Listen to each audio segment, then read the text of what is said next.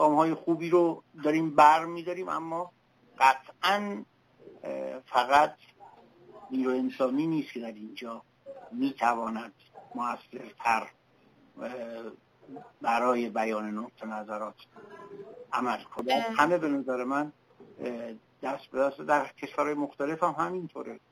یعنی یه دی میرن تعهد میدن که برای یک موضوع خاصی تظاهرات صورت بگیره یا تجمع صورت بگیره.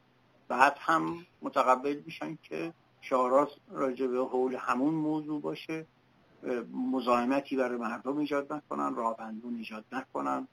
قوانین پایدار باشن پایبند باشن و اخلالی در نظم عمومی به وجود نیارن. طبیعتا این کار جمعی است. ما الان برخی از حلقه های این کار جمعی رو نداریم. حلقه های دیگه این قضیه هم شکل بگیره تا ما بتوانیم از این محبت بیان نقطه نظرات در خارج از دوران انتخابات.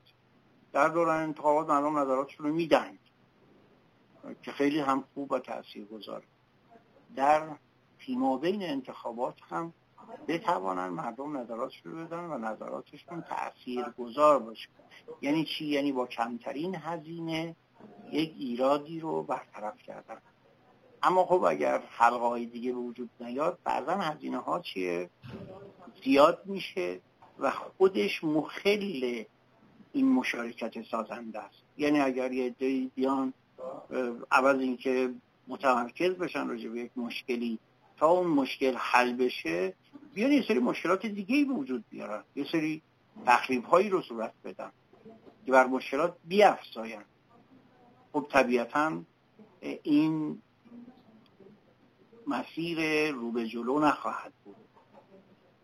باید همه به نظر من در این قضیه نقش ایفا کنن.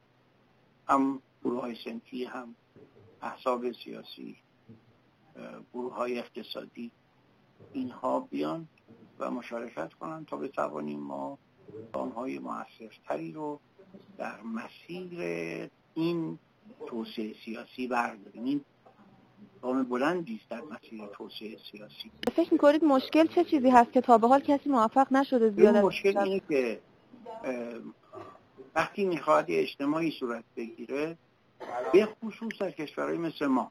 ببینید بعضی از کشورها اینها سابقه زیر سلطه بودن ندارن. خب اون کشورهایی که تحت سلطه بودن و سلطه خارج شدن یک سری دشمنان دارن. دشمنانی که یه زمانی این کشور رو چپاول می‌کردن. امروز اونها طبیعتا برای به هم زدن مسیر استقلال ایران گام برمیدارن. در گذشته هم همینطور حتی کودتا می‌کردن تا مردم در مسیر استقلال گام بر ندارن. خب امروز جامعه ما دشمنان میداره. اگر ما می‌خواهیم یک کار سیاسی سازنده ای انجام بدیم باید به گونه انجام بدیم که هیچ فرصتی برای دشمن ایجاد نکنه. هیچ فرصتی برای بدخواهان ایجاد نکنه.